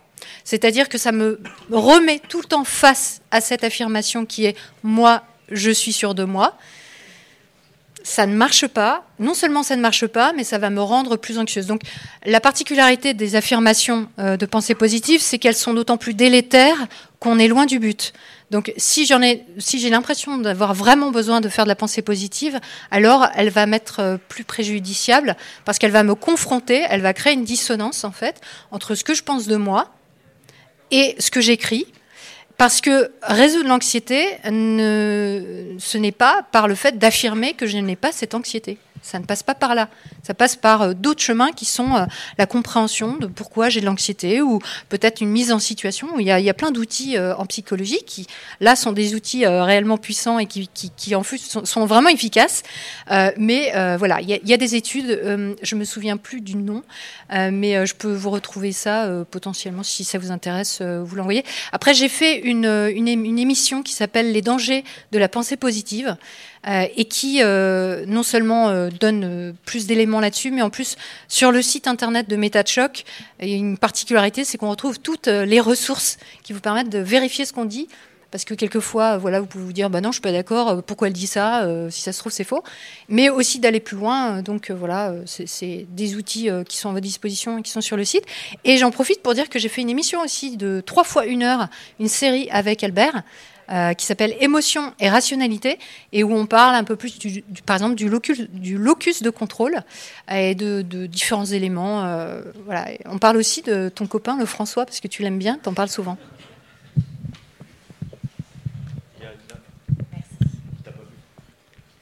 Bon. J'ai vu, il n'y a absolument aucune équipe de quelconque. Je, je, passe là où j'arrive à voir. Il n'y a aucune cour d'appel. Il n'y a pas de justice. Bonsoir, euh, j'ai plein de questions, mais je vais essayer de me limiter. Euh, si vous pouviez, Elisabeth, revenir deux secondes sur euh, l'analyse transactionnelle que je n'avais pas du tout associée à du développement personnel. Ah oui. Voilà, parce que pour moi, Eric Berne, enfin, c'était voilà, psychologue, psychiatre. Et est-ce que, pour revenir sur les tests, j'en fais une toute petite deuxième, est-ce que dans le cadre de l'orientation, donc pas du tout dans le cadre du recrutement, mais est-ce que dans le cadre de l'orientation professionnelle, voire scolaire. Euh, est-ce qu'il peut y avoir des tests qui pourraient du coup être, être fiables et conseillés? Euh, L'analyse transactionnelle, en fait, c'est issu de la psychanalyse. Donc, c'est pas issu du développement personnel directement. Enfin, c'est utilisé, ça peut être utilisé en entreprise, mais c'est c'est issu des théories freudiennes, hein, donc le moi, avec le parent, l'enfant et l'adulte. Euh, et en fait, bah, comme c'est issu de la psychanalyse et la psychanalyse n'est pas basée sur la science, hein, n'est pas basée sur euh, la psychologie scientifique, mais c'est une pseudo-science. Je vous informe si vous n'êtes pas au courant. Donc, euh, ça fait beaucoup là. mais notez, notez, vous aurez le temps de digérer. Et puis après, vous pouvez toujours aller sur mon site. Il y en a encore plus. C'est l'horreur. Euh, donc euh, oui, donc l'analyse transactionnelle, bah ça marche pas parce que c'est juste de la pseudoscience. Et le, la process communication, qui est une technique très en vogue, euh, je, suis, je, désolée de voir, vous n'êtes pas très à la pointe, hein, euh, qui est issue de l'analyse transactionnelle, euh, bah elle aussi euh, donc est issue et le MBTI, et je crois que c'était issu de Jung. Ouais, c'est ça. Donc c'est aussi de la, de la, de la psychanalyse pseudo-scientifique, mais c'est une, c'est du mauvais Jung en plus. D'accord de la mauvaise, du détournement de, de pseudosciences. Sur les tests d'orientation, je sais, en fait, on revient, je ne m'y connais pas assez pour donner une réponse informée et étayée, mais si je dois m'aventurer un peu comme ça, on revient à cette notion de se dire que ce que je vais pouvoir faire dépend juste de, de moi, mais au final, est-ce que quelqu'un qui a 17 ans peut Genre moi, quand j'avais 17 ans, je voulais devenir gamer. Du coup, c'est compliqué. Et, dans les reconversions professionnelles, etc., c'est-à-dire, en fait, il y a un champ de possibles. Et souvent, c'est en, faisant qu'on s'y intéresse. En gros, il y a deux sortes de problèmes dans, dans la vie. Ce qu'on appelle les problèmes mentalisables et les problèmes non mentalisables. Les problèmes mentalisables, c'est les problèmes que je peux résoudre en y réfléchissant. Par exemple, euh, je veux aller... Euh, je rentrais à Paris et je peux mentaliser que ok je dois aller sur mon application de billet de train, prendre mon billet de train, être à l'heure à la gare, faire mon changement et bim je vais arriver chez moi. Je peux mentaliser le problème. Il y a des problèmes qui sont non mentalisables que je peux pas résoudre juste en réfléchissant. Par exemple, je sais pas mon ma voiture tombe en panne et je peux pas juste en y réfléchissant savoir qu'est-ce qu'elle a. Il faut peut-être que j'ouvre le capot, que je regarde s'il y a machin, etc., etc. Et je pense que plein de sujets dans la vie sont non mentalisables, ils sont de l'ordre de, du, du faire. Et c'est en faisant que, je découvre. Et c'est pour ça que c'est très important de tester, d'essayer, de ne pas de ne pas rester sur un truc. Moi, avant de faire de la psycho, je vous ai dit, j'ai bossé dans l'hôtellerie, j'ai bossé dans, en informatique, j'ai quitté la fac, alors je disais à mes parents que j'allais à la fac, etc. Je fais plein de trucs. Et un jour, par erreur, j'ai pris un cours de psycho, j'ai bien aimé ça. Puis je suis venu faire mon master et j'ai découvert que la neuroscience existe, j'ai fait ça, etc. Et donc, aucun test n'aurait pu me dire, en fait, toi, ce qui te plairait, c'est les neurosciences. Ça n'aurait pas, pas été possible. Ça ne veut pas dire qu'il n'y a pas de tests qui existent, qui sont plus fiables les uns que les autres, mais euh, n'en connais, je m'y connais pas en fait. C'est même pas que j'en connais pas, je ne me suis jamais particulièrement intéressé à la question. Euh, bonsoir. Euh, bonsoir. Du coup, euh, la question que je pose, c'est comment lutter contre ça en fait? Est-ce que il faudrait plutôt chercher du côté justement des entreprises, essayer de les sensibiliser bah, à l'histoire justement du développement personnel, de, de ses origines, ou est-ce que ce serait plutôt essayer de sensibiliser euh, bah, plutôt les employés, enfin les, euh, les aider euh, à ne pas tomber dans ces choses-là, Ou est-ce que c'est une combinaison du deux, à moins que la solution soit plus alors moi, pour moi, c'est idéologique. Moi, pour moi, c'est lutter contre l'idéologie derrière. Parce que pour moi, encore une fois, même s'il y a un outil efficace, scientifique, etc., pour moi, dans, dans et ça, c'est mon idéologie à moi, parce qu'au final, il faut pas oublier que on, est, on a tous des idéologies. Je sais pas pourquoi le mot est très connoté négativement, le mot idéologie, mais pour moi, c'est un mot comme un autre que j'utilise très facilement. J'ai mon orientation de ma conception de la société dans laquelle je voudrais vivre et dans laquelle je voudrais que mes enfants vivent, etc. C'est mon orientation politique, idéologique, etc. Et moi, dans le monde pour lequel moi, j'essaye de persuader et me battre, parce qu'au final, en tant qu'humain, on est en train de se battre sur les histoires qu'on se raconte sur le monde et comment est-ce qu'on crée un monde. C'est au final ça, l'entreprise humaine. C'est quelles histoires est-ce qu'on se raconte et quel monde est-ce qu'on crée. Et moi, dans le monde pour lequel moi je me bats, je voudrais pas que l'entreprise s'immisce dans la vie des personnes de manière verticale de top-down, quoi, de manière hiérarchique. Évidemment que j'ai des collègues qui sont maintenant mes meilleurs amis, etc. Je suis pas du tout fan de ce truc de la vie personnelle, la vie professionnelle, mais ça vient de moi. Ça vient pas de mon patron qui me dit j'ai un super outil pour que tu bosses mieux si j'ai envie de bosser mieux et j'ai envie de faire d'utiliser cet outil, pourquoi pas? Et donc pour moi, il faut lutter à la racine du truc de c'est pas souhaitable que l'entreprise, de manière hiérarchique, gère mes émotions, mon bien-être, mon efficience, etc. Donc, je pas, genre, encore une fois, les outils pour moi sont très très secondaires. S'il y a des outils hyper efficaces, je serai quand même contre les utiliser. Et ça, c'est mon idéologie à moi. Albert, pas, c'est pas une opinion scientifique basée sur la preuve, evidence-based, machin, tout ça. C'est vraiment moi, Albert, dans mes, mon opinion subjective, je, me, je lutte contre ce modèle de société. Donc, ce serait une solution culturelle, en fait euh Ouais. ouais De valeur. Et du coup, on fait quoi pour les baby-foot alors Moi, je suis pour. Moi, je suis pour. Mais c'est vrai qu'il y a une psychologisation en fait en entreprise, et c'est ça le, problème, c'est que ça n'a pas lieu d'être. Et s'il y a des psychologues d'entreprise, des psychologues du travail, c'est pas pour rien. Mais c'est des personnes qui sont pas directement liées à votre supérieur hiérarchique. Vous n'avez pas de compte à lui rendre vous n'avez pas de présence à avoir un week-end de cartes. Donc euh, c'est très très différent. Et, là, en fait, on est en train de déplacer euh, un, un besoin qui est réel, qui peut, qui, peut être réel chez certains salariés, effectivement, euh, voilà, d'avoir une médecine du travail, d'avoir une psychologie au travail, etc. Mais qui est un outil parallèle, qui n'est pas voilà intégré dans l'entreprise, parce que là, on peut assez vite voir aussi la manipulation qui peut s'installer, parce que c'est intrinsèque à l'entreprise. Quand vous avez un conseiller, euh, par exemple, euh, un, monsieur bonheur dans l'entreprise, vous êtes obligé de lui rendre des comptes, de montrer que vous êtes heureux, quoi.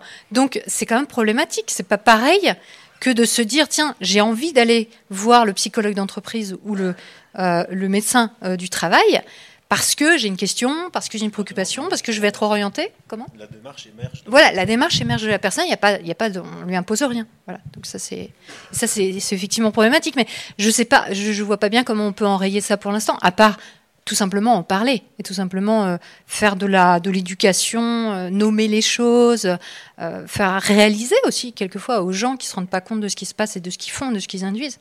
Mais je pense pas qu'il y ait je, vois pas d'autres leviers que ça, que l'information à ce sujet. Alors, moi, c'est une question par rapport au travail aussi, mais pas forcément dans le cadre de l'entreprise. C'est plutôt toute la mouvance autour des entrepreneurs, et en particulier des entrepreneuses qui sont quand même. Alors, on, parle d'influence, on a fait une différence entre influence et manipulation, mais euh, à quel moment, en fait, euh, elles sont pas juste happées par un système, en fait, qui va, euh, qui va les faire entrer dans un système de coach parce que c'est des entrepreneurs qui travaillent seuls. Ils ont besoin quelque part aussi de d'avoir peut-être de structurer leur travail, d'avoir confiance, etc. Mais au final, en fait, c'est bon, en particulier par rapport au podcast, en fait, euh, par rapport au coach, où on voit qu'effectivement, la différence entre l'influence et la manipulation, c'est compliqué à, voir.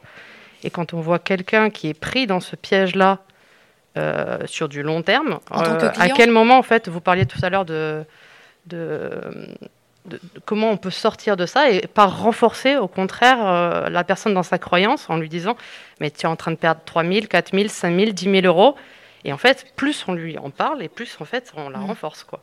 Donc comment qu'est-ce qu'on peut, qu'est-ce qu'on peut faire en fait à ce moment-là? Pour une personne qui s'embarque dans une croyance Oui, par son travail, en fait. oui. Par son travail et par sa vie personnelle. Parce que, Alors, euh, je voudrais préciser une chose au niveau du coaching. C'est vrai qu'on n'en a pas vraiment parlé, mais euh, c'est quand même important d'en parler. Le coaching, il y, a, il y, a, trois approches au coaching. Il y a le coaching sportif. Bon, il n'y a rien à dire sur le coaching sportif. Hein. Je pense qu'on a, on a vu que ça marchait pas mal. Euh, il y a le coaching lié à la psychologie, notamment la psychologie de Palo Alto, qui est, qui a un, courant psychologique qui a quand même prouvé aussi pas mal d'efficacité. Euh, quelques atermoiements, mais euh, voilà, c'est une démarche scientifique, donc voilà, en recherche avec, avec des outils intéressants. Et on a, on a une troisième euh, branche du coaching qui est vraiment le, coaching de développement personnel, et là fondé sur des techniques qui n'ont jamais pu prouver leur efficacité. et qui sont encore, encore une fois issues de voilà d'intuition de certaines personnes qui développent des outils. Euh, et donc c'est celui-là qui peut être problématique, et il se trouve que c'est celui-là qui est le plus répandu aujourd'hui. Euh, donc euh, il y a assez peu de coachs qui ont réellement utilisent réellement des outils dont on sait qu'ils fonctionnent. Et effectivement, il peut y avoir une escalade dans, l'utilisation de ces coachs quand on se sent isolé ou, quand on, ou en entreprise aussi d'ailleurs. Hein. Il y a quand même beaucoup de coachs qui sont sollicités parce que ça fait mieux que de dire euh, je suis, euh, je sais pas, euh, psychologue par exemple. Il y, a, des psychologues qui vont proposer du coaching parce qu'ils ont plus de boulot en proposant du coaching qu'en proposant un accompagnement sur la base d'outils de, de, psychologie. alors comment empêcher une personne de s'engouffrer, de se faire soit escroquer, soit de se faire laver le cerveau, euh, embarqué dans, des croyances euh, qui peuvent lui faire du mal, la faire souffrir Je ne sais pas. Je ne sais pas, euh, c'est très compliqué. Moi, je pense que ce qui est intéressant, c'est toujours d'expliquer qu'il y a d'autres possibilités, de le dire, que, cette personne en ait la conscience, que cette possibilité existe dans sa tête.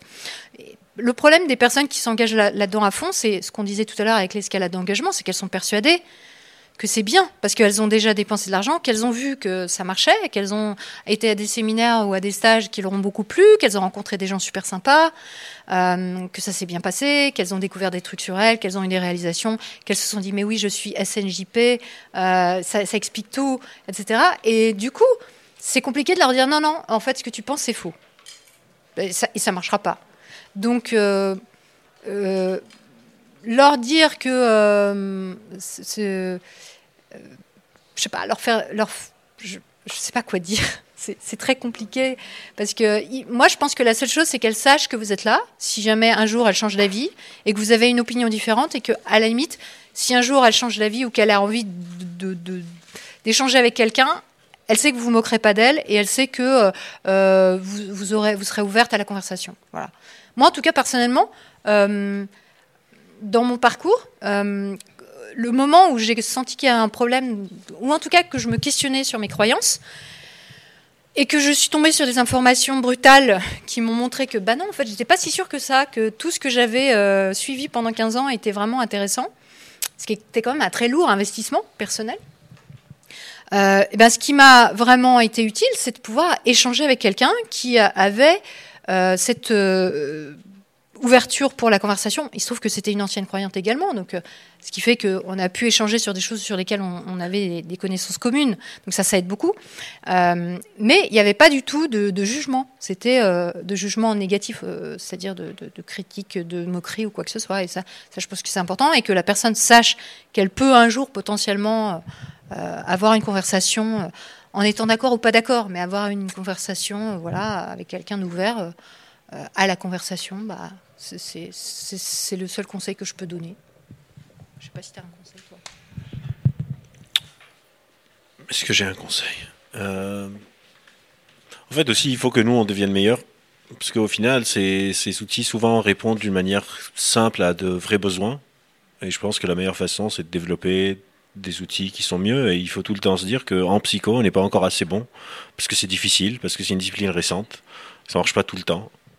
Et donc, il faut militer pour aussi améliorer euh, nos cas théoriques, nos modèles théoriques, nos approches à nous. Parce qu'on ne peut pas contrôler ce que les autres font, mais on peut essayer de, de nous s'améliorer. Et on est encore loin du compte, et c'est important de le dire. C'est pour ça que euh, c'est pas à chaque fois que quelqu'un vient en thérapie, euh, automatiquement on se sent mieux, et, et, c'est difficile. Il y a aussi un a priori sur la psychologie, c'est-à-dire que les gens ne se disent pas tiens, je vais aller voir un psy parce que je, suis un peu tendu en ce moment. ils, se disent euh, non, les gens qui vont euh, voir un psychologue, c'est parce qu'ils sont malades ou qu'ils ont un, gros problème. Moi, moi, j'ai pas un gros problème. Hein, euh, je vais pas aller voir un psy, ça va pas. Donc, il y a aussi ce côté, voilà, lié à la santé mentale où on, dramatise, on surdramatise. Mais bon, c'est lié à l'histoire aussi de la, de la discipline. on, on surdramatise le fait d'aller voir un psy, alors que ça peut être un un cadre super enrichissant. Au contraire, euh, on vient avec une problématique et, on peut explorer et, mieux se connaître. Et, voilà, avec, avec des gens euh, qui, peuvent être super, euh, enfin, qui apportent beaucoup, quoi. Ouais, top.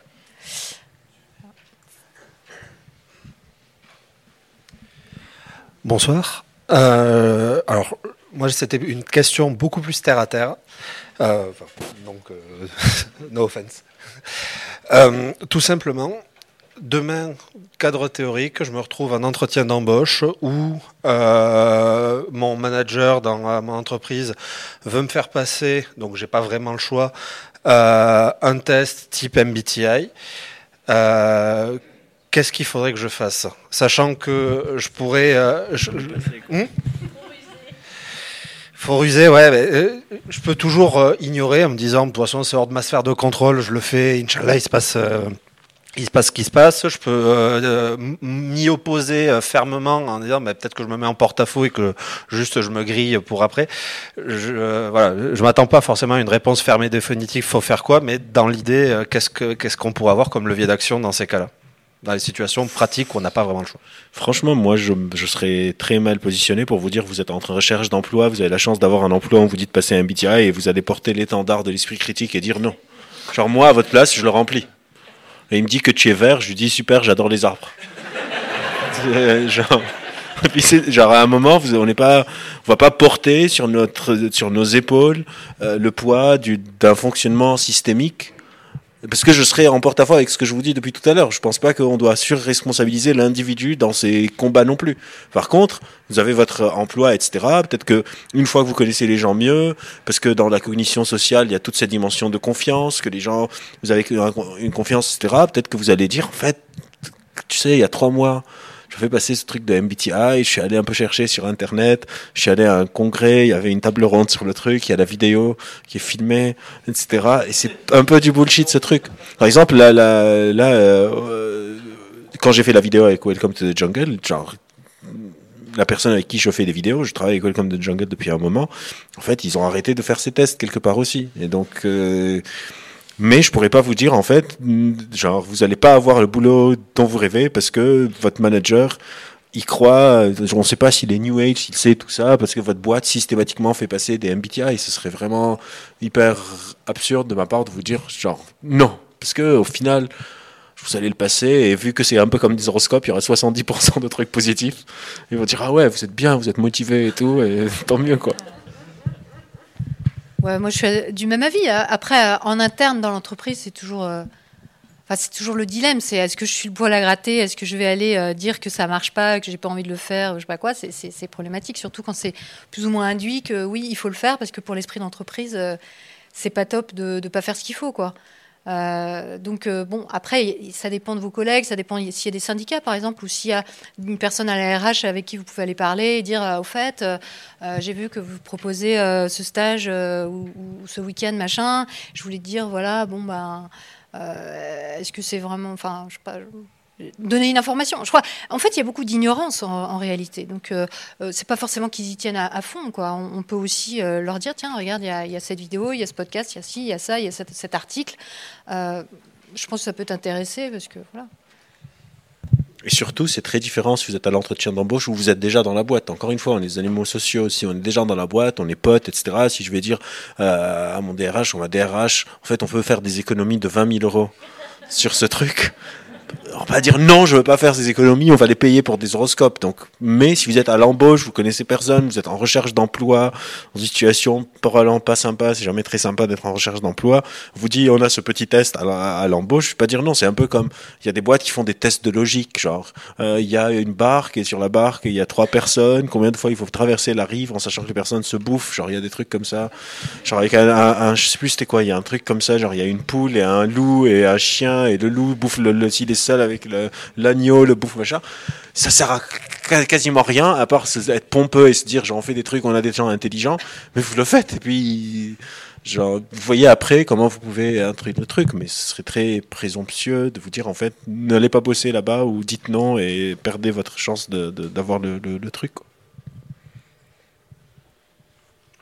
J'en avais un là. Là-bas, il y a. Il y en a combien là? Parce que on va bientôt arrêter, je sais combien il y en a dans le. Il y a deux, trois. Trois. Ça va. Alors, on va commencer par le premier, ensuite par le deuxième et le ah troisième. Et je décide que le premier est là. Ça, ça se voit que tu es vert, toi. tu as une pensée analytique très développée. Bonsoir, merci pour votre présence, merci au REC. Euh, je voulais savoir comment ça se fait que ça se développe autant au sein de l'entreprise. Est-ce qu'il y a un lobbying actif ou c'est un peu comme Tupperware ou genre de choses? C'est exactement comme Tupperware. Le MBTI a commencé par mimétisme. Donc c'est une dame, Madame Myers euh, ou Madame Briggs, je sais plus. Elle a rencontré le gendre de sa fille. Elle a remarqué qu'il était un peu différent. Elle avait lu Jung. Elle s'est dit tiens, il est différent. On a différents tempéraments. Et elle était hyper pote avec une boîte une très grosse boîte à New York. Elle a réussi à les vendre parce qu'elle était pote avec eux. encore une fois, on est des animaux sociaux. La connivence joue énormément de rôle. Si quelqu'un est mon pote, je lui fais plus confiance. Et les autres boîtes voient une boîte faire, se disent, eux, ils sont, c'est McKinsey, vu que McKinsey maintenant est à la, mode. Bah, nous, on est, on est, euh, je sais pas, euh, c'est qui d'autres que McKinsey, on est euh, Deloitte et Touche. il faut qu'on fasse comme McKinsey. C'était vraiment un effet un peu dominant. Et aussi à la dimension facilité. Genre, je cerne une personne en lui posant quelques questions et, et comme ça, on a l'impression d'un travail qui est fait. Mais c'est beaucoup, beaucoup, beaucoup de mimétisme et de marketing et de lobbying. Ouais, mais je pense aussi qu'il y a clairement euh, un lien avec euh, le néolibéralisme et le fait de justement de mettre la responsabilité sur la personne. Euh, voilà, c'est le, le, New Age est né d'une démarche néolibérale, euh, voilà, de, responsabilisation de l'individu. Euh, donc à partir de là, euh, forcément que le système des entreprises, il trouve ça intéressant, ça lui correspond. Je veux dire, tel que le système des entreprises existe aujourd'hui, ça paraît quelque part logique que ces pratiques se rencontrent en fait, parce qu'elles s'alimentent, elles se, comprennent.